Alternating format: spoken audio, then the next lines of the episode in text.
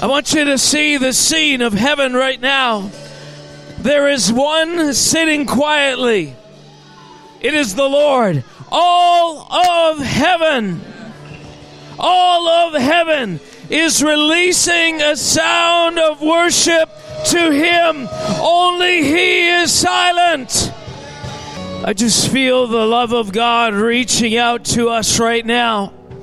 I feel like God is waiting for us to finally get it. He say, "Listen, if you only understood how much I love you, if you only understood my deep approval of you, come, come, come."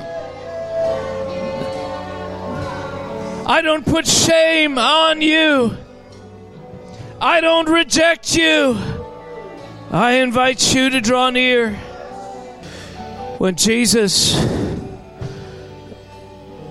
confronted the insecurity, the fear in Peter, he asked him a question. He said, Peter, do you love me? Do you love me? Do you love me?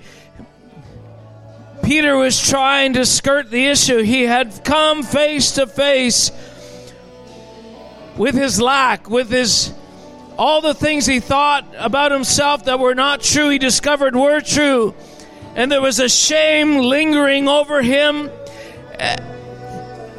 And he was hoping Jesus would just kind of ignore it, but this tyranny of fear and shame kept him at a distance.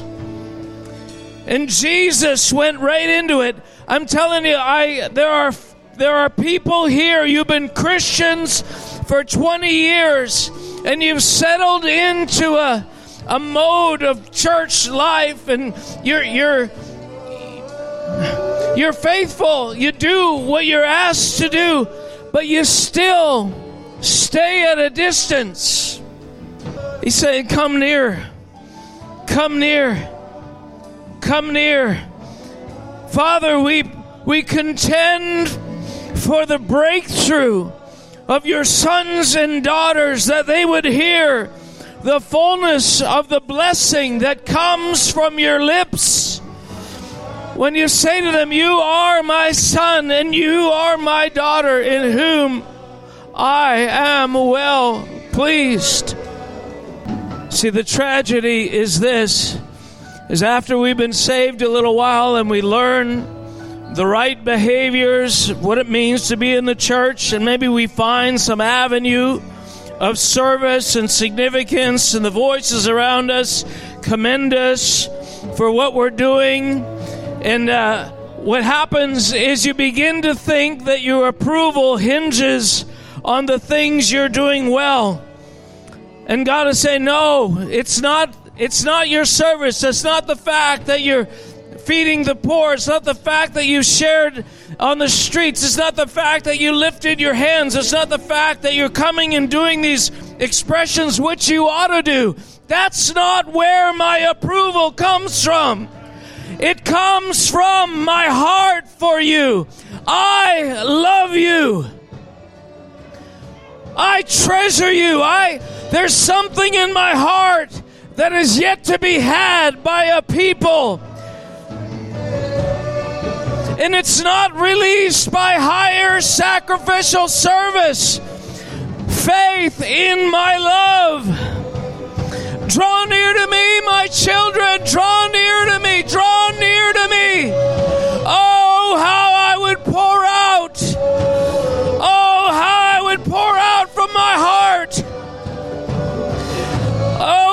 Could only comprehend the love that is held, stored up for you. Come, come, come, come, come, come, come closer. Come closer. There's so many ways to measure our journey. All of them, on some level, are valid.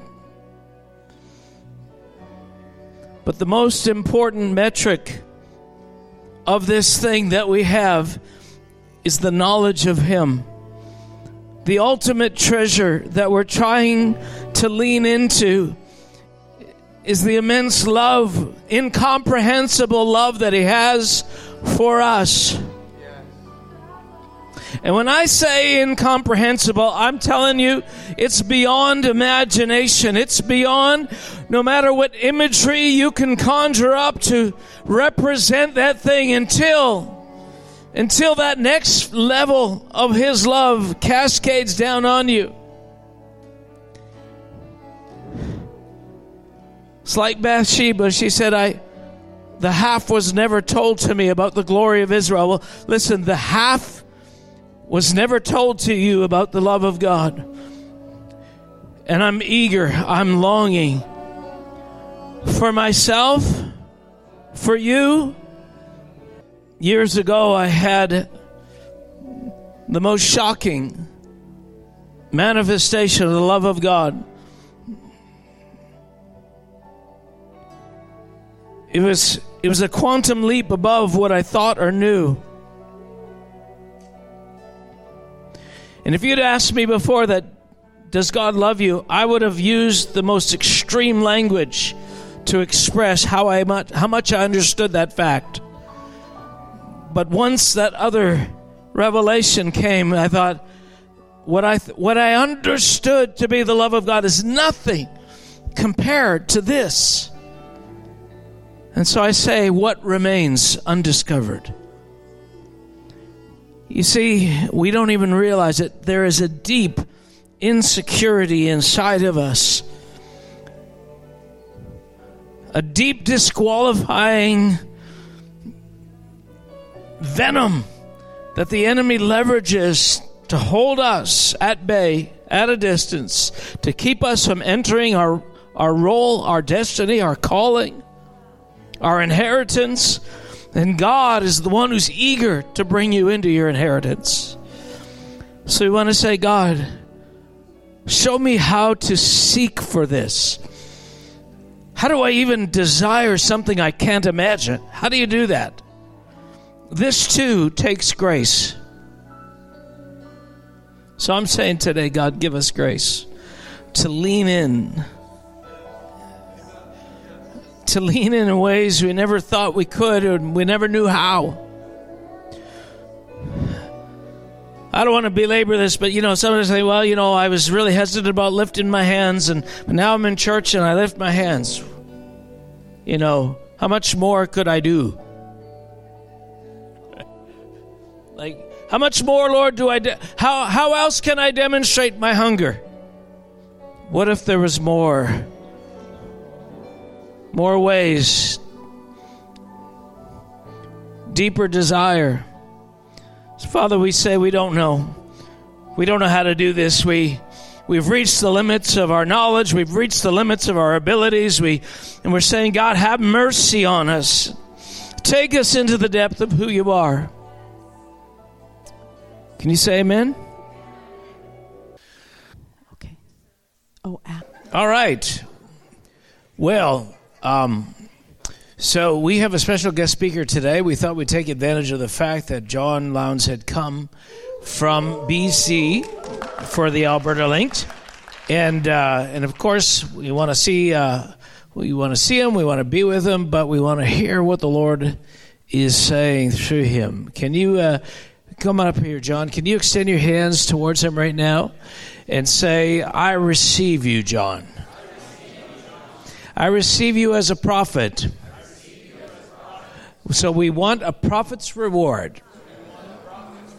In Jesus' name, amen. Thank you, thank you. Well, it's good to be here. It uh, it actually feels always like coming home. Like I just I feel so welcome, so loved, and uh, I see some new faces. Wow, that's good on the band and in the in the family.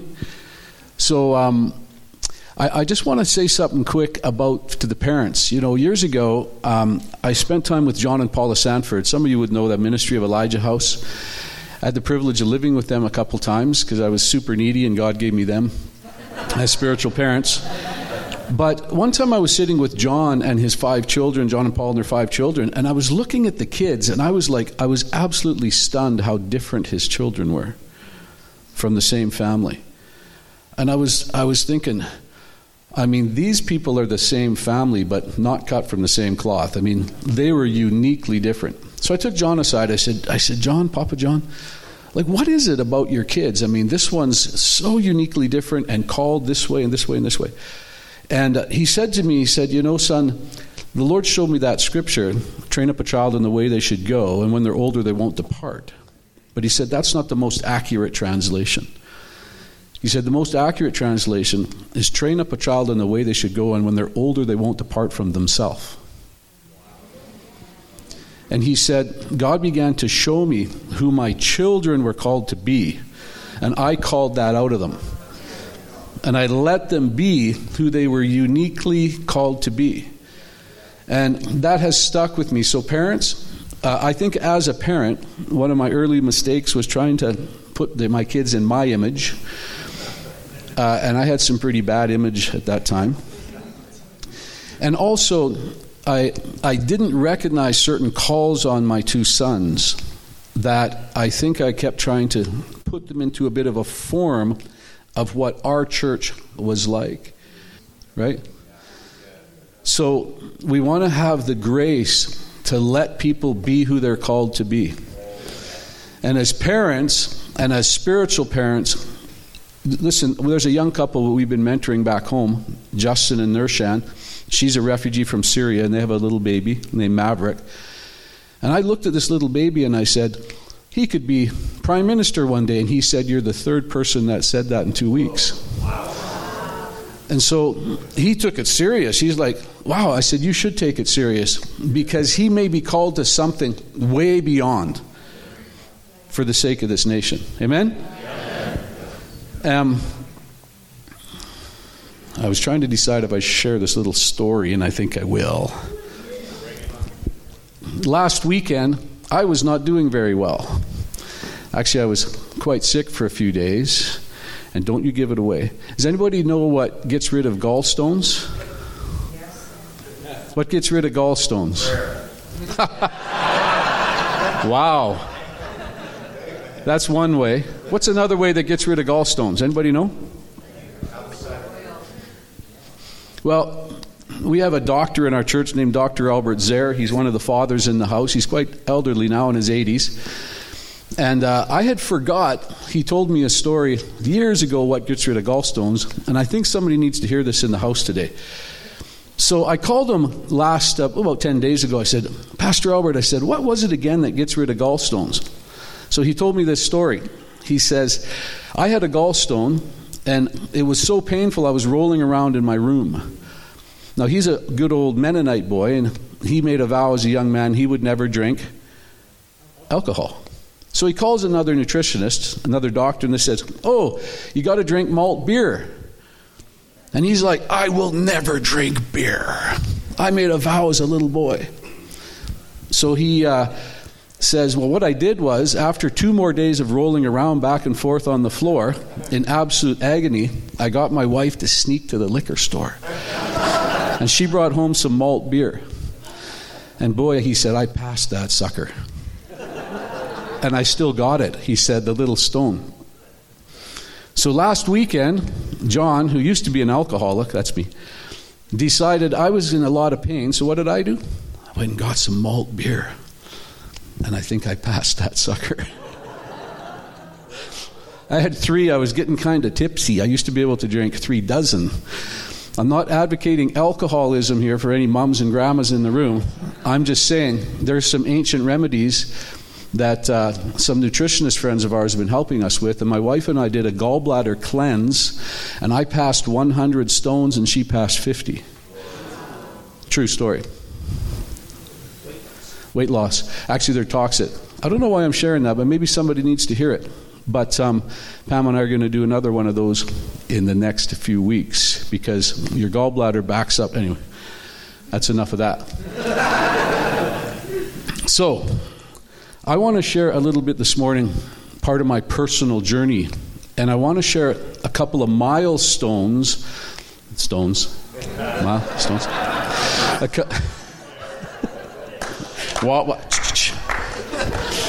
a couple of milestones that were, were transitional in my life that took me from being a person who was came out of the world as an alcoholic and a drug dealer and extremely dysfunctional. Like I remember my mind couldn't even comprehend properly certain things. I was extremely dysfunctional. And the Lord brought me on a journey over this way, and He started to set me free. He's given me a family and children and a home and a ministry. I travel, business. My business at one point, it's not as big now, but at one point, my business won awards for all of Canada. I got uh, you know plaques on my wall that say number one in Canada and things, and I got a gold watch and things that God did that brought me from here over here. But I want to touch on a couple milestones that were really important stones, milestones that were really important in my journey.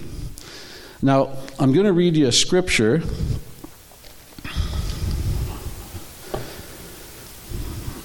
Let's look at this just quick.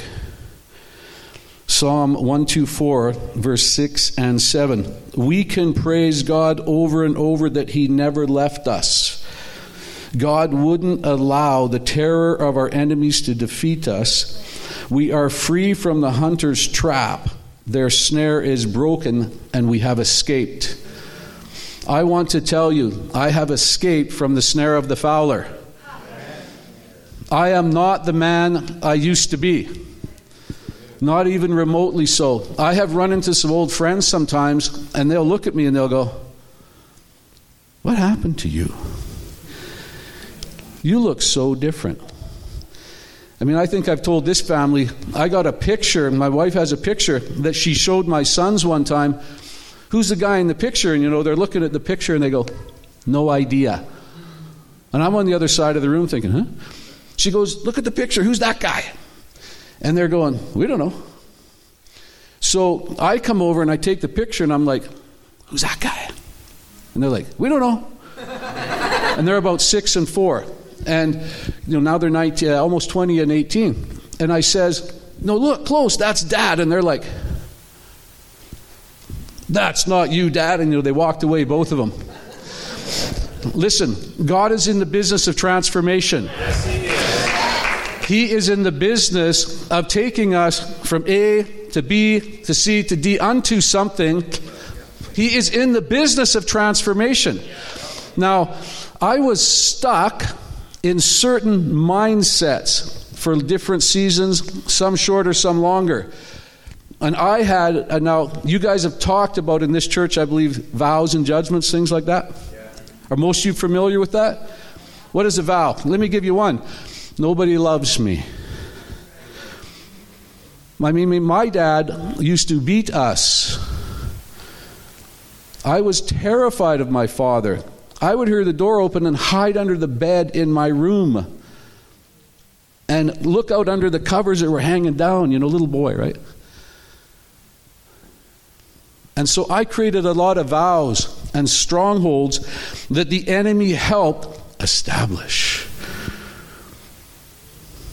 And I had many. I used to read John and Paula's books, you guys, the two thick ones, Transformation in the Man and Healing the Wounded Spirit, and I was every chapter. I kid you not. I'd read a chapter and go, That's us. That's Uncle Pete. That's my dad. That's my brother. On and on. Every chapter. I was trapped in a snare of the fowler. I was bound in my heart and mind and had vows and mindsets that were hindering me from my destiny. And God began to walk me on a journey towards freedom. Now, some of you in this room, like Pastor Mark was saying, even all these years later, as walking with the Lord, you have certain strongholds still that plague your heart and mind. Little things little foxes. little judgments, little unbeliefs, little vows. I come to the church and nobody ever says hi. Well, maybe they did, but your stronghold keeps you from seeing the truth. Now, I'm not going to teach on hearts of stone and inner vows, but I want to touch on them it getting somewhere this morning. Okay? So there's strongholds that keep us. So I come into the church, my first church, just was in the neighborhood, so I went there. And I was tolerated, not celebrated. And I shared that a little bit last summer when I was here. I was tolerated, but not celebrated. And partly what was happening at that time, okay, was the leadership of the church did not have a father's heart or a mama's heart, a capacity to love me into freedom. Four years in that church, I think I was invited to people's homes two times. Now, granted, I was a little scary. I used to come to church in a muscle shirt, said Gold's Gym. It had a bulldog with a weights and a neck with spike on the dog in the shirt. So I'd come in and people would like, whoa, crowded clear, you know. It's true. But I got really lonely. I was lonely. My girlfriend of many years left. My friends thought I went crazy, which I was already crazy, but they thought I went more crazy. And I entered into a season of loneliness I had been touched by the Lord, but there was so many kind of strongholds around that I wasn't free. I was starting to come out of the snare.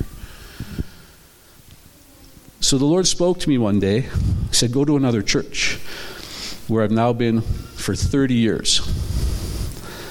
30 years in Church of Zion. And I found something different there. I found a father named Gideon Chiu and a family. I found something different. But in the midst, there were still some in the house and people I would run into that were always trying to put me back in the Fowler's cage. Remember, one time we had a leadership event in our city, and some leaders came to Zion, and I'm standing in the back, and someone comes up to me and they're like, Look at me and they said, Hi, brother. They said, One day you'll make a good number two man for somebody in this life. I was like, Oh, yeah, right. Thanks for that. One day I'll amount to something in the kingdom. You see, fathers do something different than just a minister or a gift. I'm not criticizing, we're all on a journey. But this house, this family, is called to mentor this nation. This house is called to mentor other families, other churches. And the emerging of the Father's heart in this house is what's going to bring a transformation. And I see the emerging of the fathers and mothers ever increasing in this house. You are called to make a difference. Listen, what, there's a world out there. We're hearing about the harvest family, right? Are we are they going to come and feel safe? Are they going to come in in the muscle shirt and walk through the back? And it'll be like, What are you doing here? Or will the first thing they encounter is the love of the Father when they come through the door? You see, we're on a journey as a church family. We're on a journey corporately going somewhere. Right? Listen, this is what Gideon used to say to me. Gideon used to always say to me, He'd say, Son, and I want to honor Mark and Wendy because they're some of my oldest friends in the kingdom. And they've been good friends. We've been friends for a long time. But I also needed other fathers and mothers around me, a corporate mother and fatherhood, because each one supplied something different in my journey. And this is what Gideon used to say to me.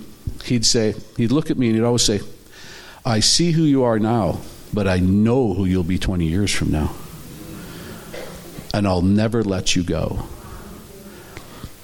And he used to do these prophetic acts. He'd take me by the hands and he'd say, Give me your hands. And he'd pull me. And he'd say, Come with me. And he'd say, You know what I like about you, John? You follow and you don't even know where we're going. and I didn't because I was trapped. But God was breaking them, yes. breaking it. Bringing it out, causing my eyes to see. I'd get a glimpse, and then sometimes I'd be trapped again. He'd try to say, You know, you're nothing. And then Gideon had come along. Now, I'm, I want to share this story, and I believe I shared it here before. And I want to try not to dishonor, but I, I need to share it.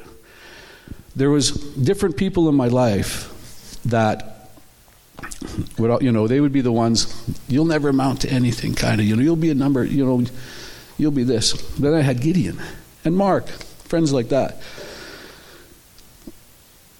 But there was a season when I could feel a lot of judgment from some leaders around me. Now, what they were picking up was my wounds. They were picking up who I was in the moment my pain, my ambition. And they were always responding to me in the immediacy of where I was at. So I had this encounter one time where I was, Gideon and David in our church started to travel more. And there were some other leaders around and in our peripheral uh, of our church. And this one time I was told, yeah, nobody likes you here in the church. You should just leave. It's true. You should just leave because nobody likes you. And by the way, you're nothing you're a nobody. You're not a prophet to the nations. You should just leave. And I was getting like, Mark's giving me the, no, we need to hear this. We need to hear this. So I was like, smack. And I was reeling at that moment, like in my heart and mind. I was reeling at that moment. And I was confused and I was hurt. And I come back into the main service, and Gideon had been away for three months. And he comes through the doors, and he looks at me and he says, Son, I've missed you. What are you up to? And I'm like, I'm kind of like, actually, I won't say that. I almost hit that guy one time. Sorry, Father. Because I used to fight all the time. But anyway, um, Gideon says, What are you up to? I says, Well, I'm going on a trip with, with Mark to Ireland. And he says, he says, Oh, we need to bless you. We need to release you. Is the church praying for you? I says, Well, not really. He, and he says, uh, Well, we need, to, we need to release you and bless you. Tale of two cities, right? So he's, no, the senior father of the house, he comes at the end of the service, he says, Hey, you know, John's going to Ireland with Mark Brisebois, and we need to bless him and release him and cover him, right? It's just broke that thing again. Yeah. yeah. Brought me out of the snare of the fowler.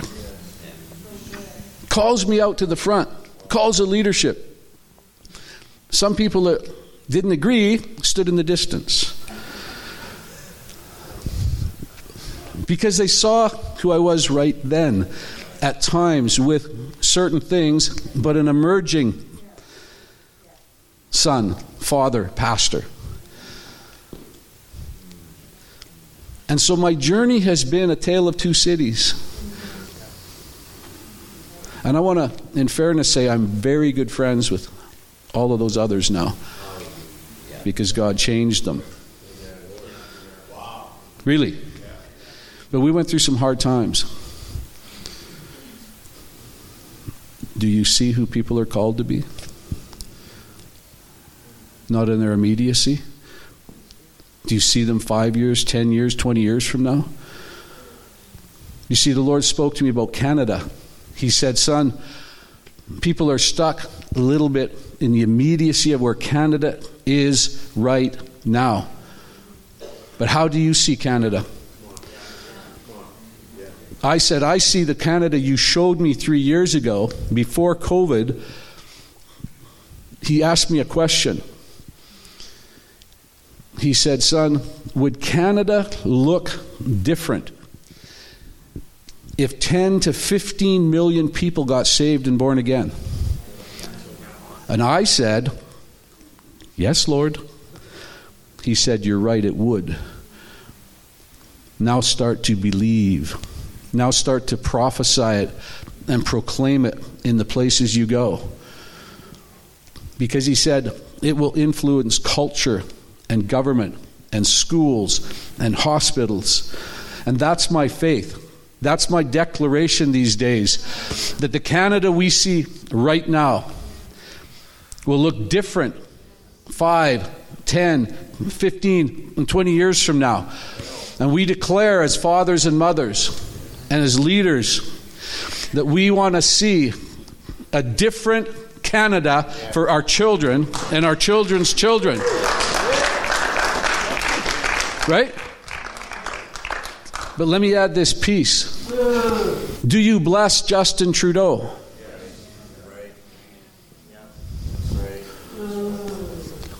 Do you bless him?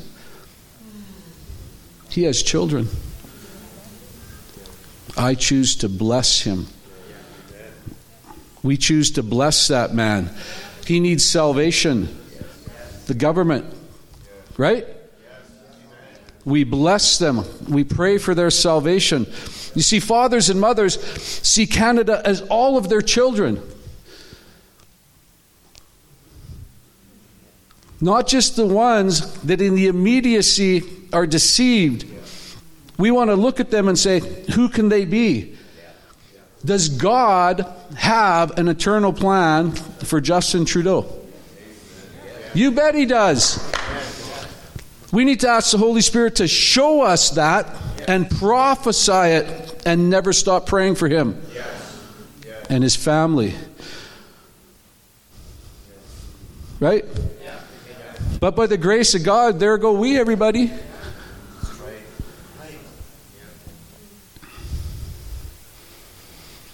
There's different groups of people today in the room. Some of you have been stuck. Some by your own choices. Some, I feel a warfare at times over you, around, because the enemy wants to agree with your choices. And he will help you with them. I had five demons cast out of me as a Christian. After I got born again, few years. Right on stage in Chicago with Morris Cerullo. Public television. How's that for being humbled? Each of these have a dimension. I mean, I could talk an hour about inner hearts of stone and inner vows, but I want to throw out some thoughts to those that are struggling. That your destiny is not to be trapped. We need all hands on deck. We need everybody fully engaged, fully activated by the Holy Spirit, doing everybody's part and role in the kingdom for such a time as this. Right? If it's a second group of people, if you have ever felt hurt by leadership, Persa- someone might have said something to you. No leader's perfect. Don't put him on a pedestal. We are all on a journey. And I want to speak something in the Spirit to this church restoration. Restoration. I feel the Father will send some of you to reach out to even some old friendships and to people, or if you run into them in the supermarket, run after them. Watch that heart where, you know, you know, you ever look on Facebook and, and you're, you're scrolling and you see somebody and you kind of like, zip, past. Is your heart? Come on. Is your heart filled with love when you gaze on them? Do you feel the Father's heart when you look at people? Do you gaze on them with compassion? And that's what I shared a bit here last summer about Matthew 19, 34, 35, 36. Jesus was moved with compassion. And again, I'll share this part of that. That Greek word, the original Greek word, spliknotheos, the disciples coined themselves because there was no word at the time in the Greek language to describe the compassion they saw in Jesus. They were looking for something, they couldn't find it. So they coined a brand new word, spliknotheos, a compassion like how do we how do we describe what we saw? And then Jesus after they see that in him, he turns and he says, The fields are white to harvest. Therefore pray that labor that, that laborers are sent. They saw the compassion, and he looks and he says, Fields are right to harvest. May you be moved with compassion for those around you, for those your neighbor, for those in the supermarket, for those that used to be part of your friendship structure. Or do we say they missed it? Or, or maybe they did. But we're not called to judge, we're called to love first. So, three things. I'll ask Pastor Mark to come. Is this clear enough for you? Some of you in this room, in the next season and starting today, are called to be free out of the snare of the fowler. Some of you have hidden little roots of judgment, not only about yourself, maybe about the church, little vows, judgments. Some of you need to always guard your heart about leadership. Bless them. Bless them. Thirdly, this nation, this great nation of Canada, that He will have dominion from sea to sea and from the rivers to the ends of the earth. He's going to have His way. Peace Tower in Ottawa, there are three scriptures. The one we're most familiar, familiar with is Psalm 72 8. He shall have dominion. It also says, without a vision, the people will perish. There's three on the Peace Tower right in the front.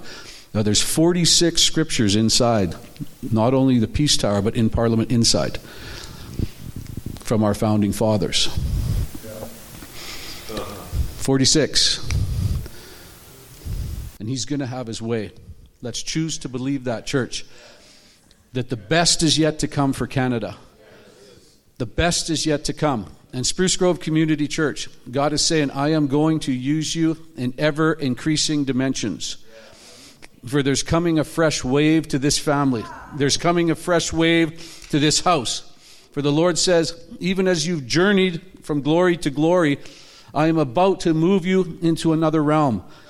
Into another realm. So, Father, I pray that for this church, for this house, God, let, Father, more. Release it. Release it, Father. Release those that are bound today. If you have something in your heart, a little thing, a little judgment or vow, or a little fox that has perhaps deceived you and kept you back, bring it to the Lord right now. Just between you and Him. Father, forgive me. Forgive me. Forgive me. Forgive me, Lord. Forgive me if I've judged myself. Forgive me if I've judged the leadership. Forgive me if I've judged this nation. And we pray for a fresh baptism of love in this family. Release it, Father. Release it. Release it. Release an enlargement. Put your hand on your heart, right now on your chest. I see an enlargement of hearts in the room.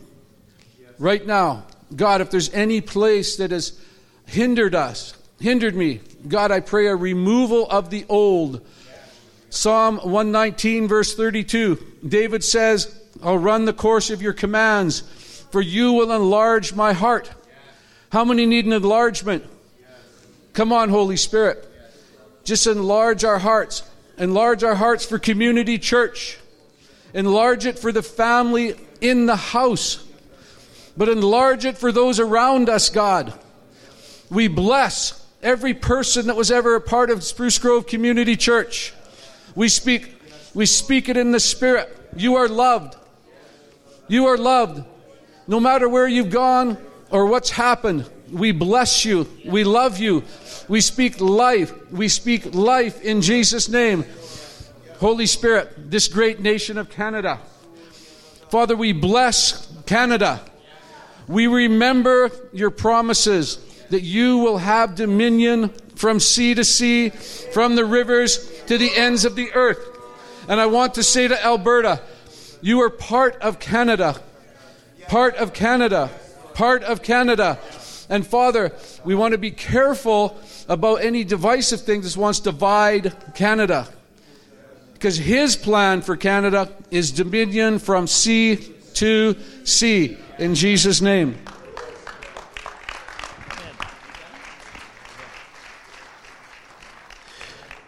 You know, uh, as John was touching, I, I feel like he he uh, he touched something quite profound, and it uh, it it touches on what is our destiny. What does it mean to become a mother or a father? How do you measure that? And clearly, as was shared this weekend uh, by Charlotte Quist from Grande Prairie, it's not about age.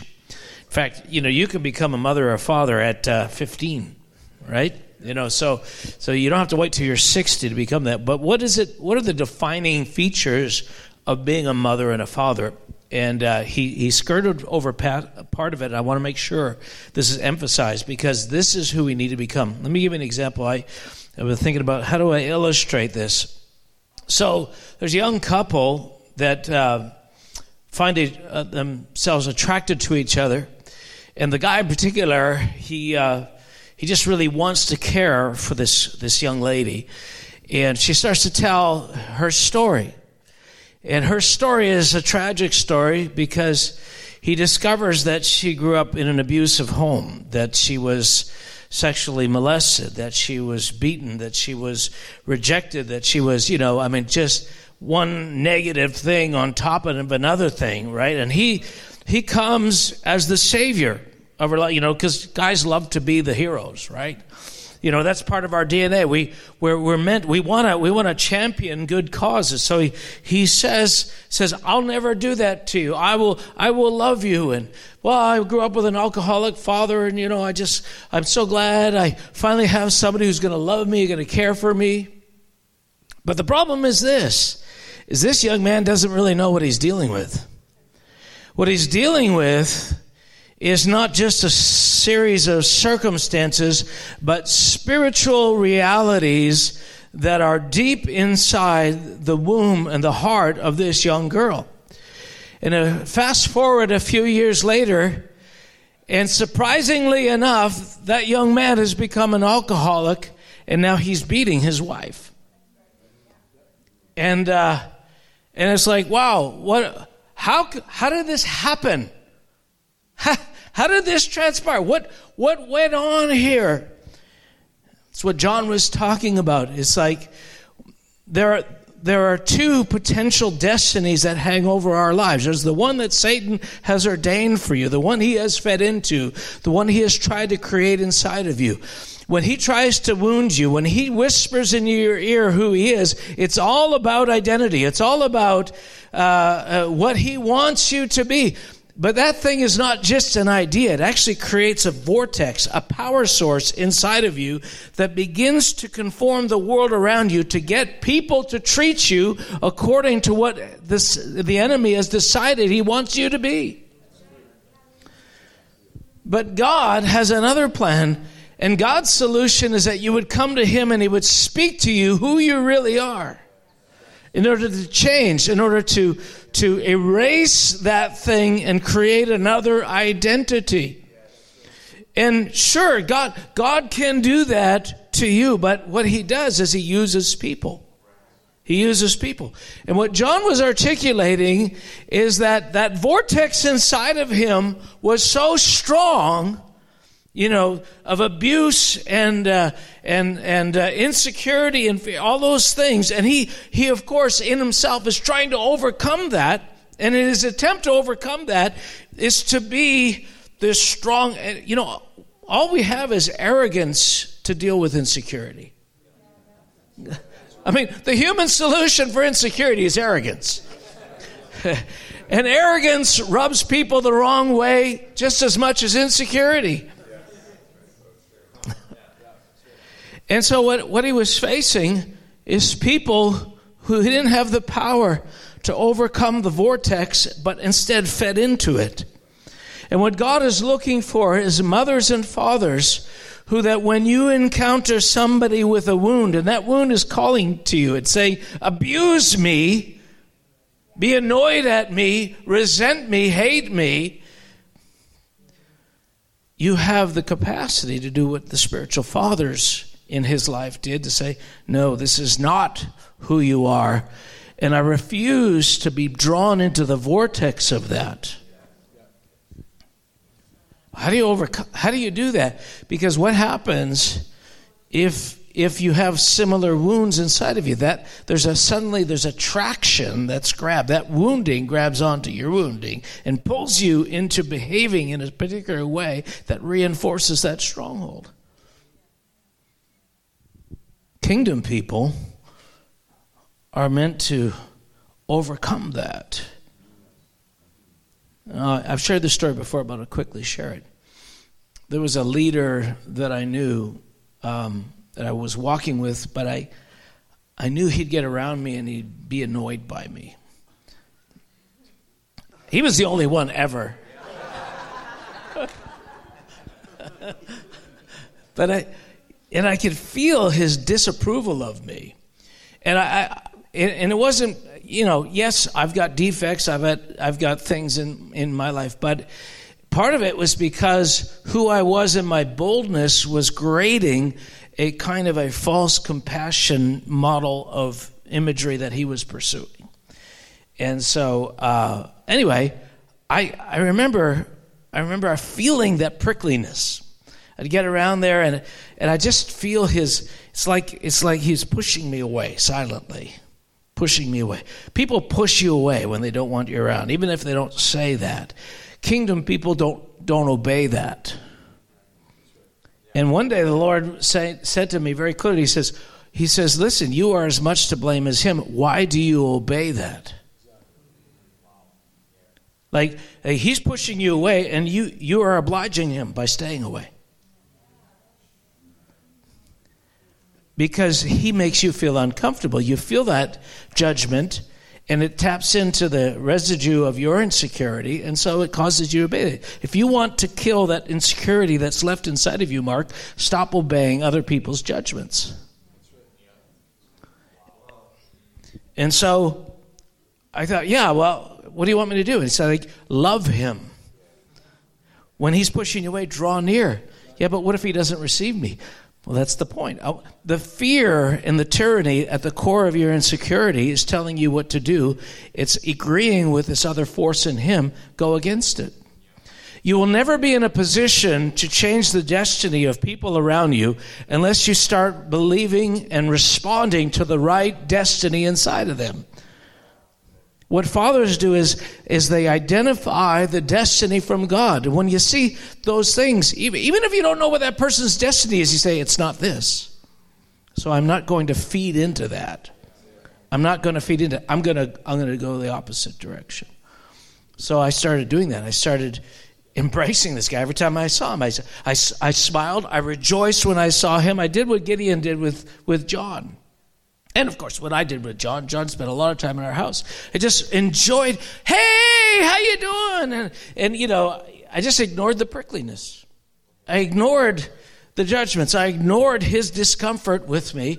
And I, I it's amazing. Love overcomes literally that relationship did a flip flop and totally changed. That guy absolutely loves me today. He doesn't understand some of my boldness still, but he absolutely loves me.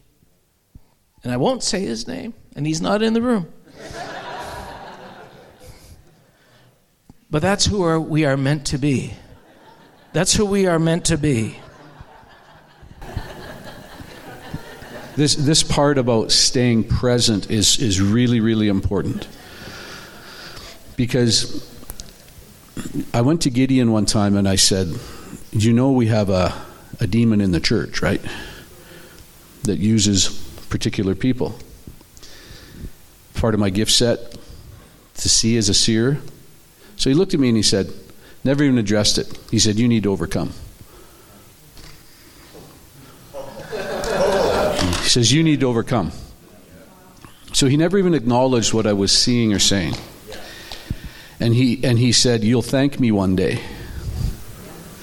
So I'm like, I'm literally thinking a couple times with my wife, I'm gonna, we're going to leave the church. It's so hard. Because they were gone a lot, especially the senior leaders. And it was really hard. So what the Lord says to me is He said, Son, stay present in the most difficult relationships. So what I would do, I'd be in Guatemala with Mark, and the Lord would say, "Bring a gift home." So I would buy those, beautiful Guatemalan blankets from the hill, the ladies in the hills, and make these beautiful color. And I'd, and I'd bring them home, and I'd go to certain people, and I'd say, "I brought you a present," and they'd take, "Thanks." Like literally, it was really hard. I remember one time in church chasing someone around with the present, you know. and every time they'd see me, they'd be like, so finally, I gave it to someone else and I said, Can you give this to so and so? And about a week later, I got a thanks for the present. I'm not, I mean, listen, those relationships are not like that today. Eh, we have overcome. I'm going back quite a season. But those are the things that made me a father today. Because I went to Gideon 10 years later and I says, "Why did you never acknowledge that demonic structure in our house?" And he says, he said, Well, I knew it was there too. But I needed you to overcome. Because if you didn't, you would just go to another place and have the same problems. I needed you to overcome and become a father because he who overcomes her gets authority where? In the nations. And I'm not just talking about that Revelation scripture about Jezebel. Any demonic structure, if you don't overcome it, if you don't overcome it, because it's in the atmosphere everywhere. You'll just fight it somewhere else. Last story. I was in Kansas City talking to some leaders there before I met Mark in Dallas in November. And I'm talking to these two leaders, and, and, she, and she says to me, I have read 10 books on overcoming some things, and but you guys live it. You're not just talking about it, you live it. Which is why the Zion family has authority in the nations and it's why the Spruce Grove family is ever increasing authority locally, nationally, and internationally because you're overcomers. But for some of you, again, I want to reinforce it. Your next part of your journey will be to overcome. You're called to freedom and influence. You know, some of you in this room are called to amazing things. Amen? Yes. Amen? I love this. I we, we do a lot this you know tag team thing when we go overseas, but you know, he brought up an important thing. Why didn't Gideon deal with this? Why didn't Gideon administrate this problem? You can't administrate demons out of the house. You can't administrate the influence of principalities out of the house. You have to become, uh, what's the word? Immune. Our authority to overcome certain spirits in this region is to displace them by not responding to their will. That is a high level of spiritual warfare and the expression of kingdom authority. Not by saying to people, act like this towards this person. Yeah, at some point, you know, we need to teach people, but to displace those kinds of spirits, you have to overcome. And when sufficient numbers of us have overcome certain impulses, that spirit simply has no more influence in the house. Why didn't Gideon deal this with this pastorally? Some things can't be dealt with us pastorally.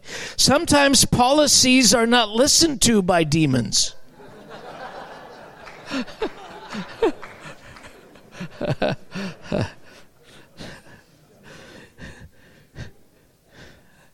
It'd be great if we could just, you know, put it in the uh, constitution of the church. but kingdom authority does not function by legalities like that. So, Father, we want to say today, thank you that you are making us people of influence, people of authority. Father, you are creating mothers and fathers in this place that will release an ability for us to receive the broken to receive the defiled, to receive those who are full of vows and demons, and set them free.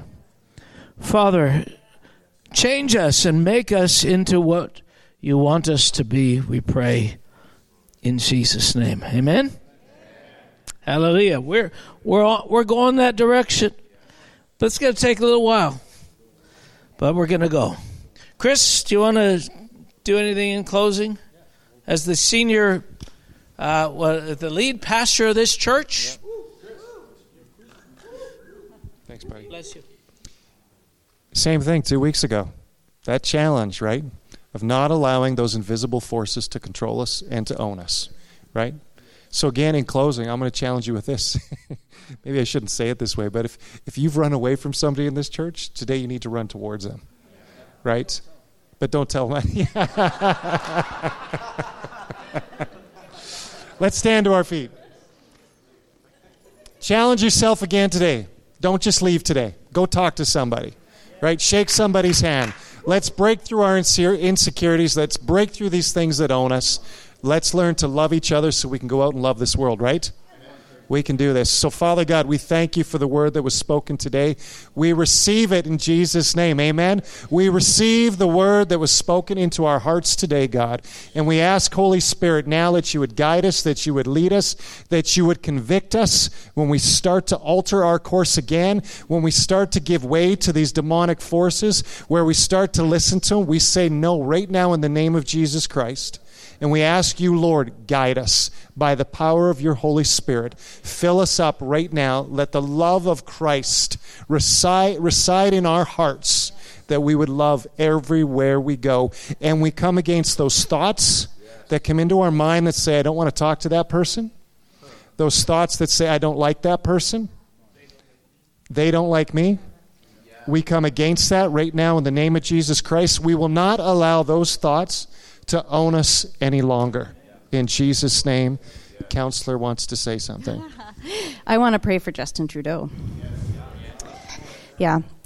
So, yeah. So, right now, I just recognize a boy that experienced living with a mentally ill mother and watched the death of his brother and experienced a father that wasn't present as a politician. And I recognize, Lord, the pain of experiencing his parents' divorce in a very public way. And I just feel and sense um, that there's still a little boy in there. Uh, and I just kind of feel his pain right now. And so, Lord, uh, we bring his pain to you, we bring his stories to you. And I recognize that sometimes men reach for power in a way to find love, to find reassurance of their, their goodness and their acceptance. And so, right now, Lord, we just repent for where we've hated him, where we've hated the little boy that's just trying to heal his wounds. And we repent for where we haven't covered him as that little boy. And I pray, God, just move right now and meet that little boy. Even where he's had so many barriers up because it's not even safe to be a little boy. I pray that you just move past the barriers and you'd meet him, Lord, and you'd heal his broken heart, and that you'd heal his insecurities with the identity that you have for him. And I just, I speak to his spiritual DNA right now. And I bless it in the name of Jesus Christ. I call you, Justin, to be a man, to be a healed man, to be a whole man, to be a man who knows who he is in God, who knows the love of the Father, who knows the blood of Jesus as his salvation. And I just pray, Lord, that right now you'd peel off anything that would keep his eyes from seeing that Jesus, you are his reward. You are his reward, not power, not politics, not the love of the people, but Jesus, you are his reward.